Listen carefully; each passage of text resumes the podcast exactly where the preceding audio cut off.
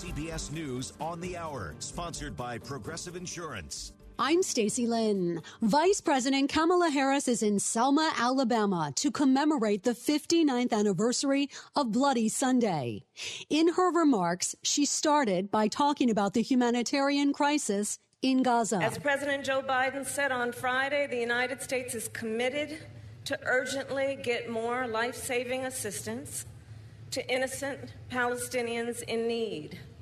Yesterday, the Department of Defense carried out its first airdrop of humanitarian assistance, and the United States will continue these airdrops. She says they'll work as well on a new route by sea to deliver aid. The latest CBS News poll is out. It took a look at how voters feel about the economy. And Director of Surveys Anthony Salvanto says with so much uncertainty now, they need a clear vision of where things are going. And to do that, Many look at the past. Two thirds of voters say they remember it being good, which is also interesting because if you go back and look at the polling from that time, people did in fact rate it good in 2018, 2019, but then views of the economy cratered after the pandemic.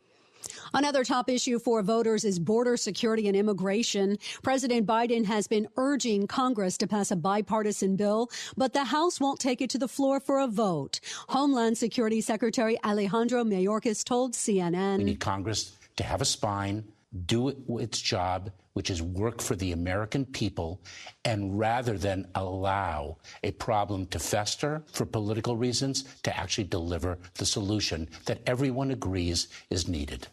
The snow continues to fall in Northern California and Nevada. National Weather Service meteorologist Brian Hurley with a timeline for when it's going to let up. Taking us through next weekend, we don't see another system like this coming in. So we'll be drying out from midweek all the way through the weekend.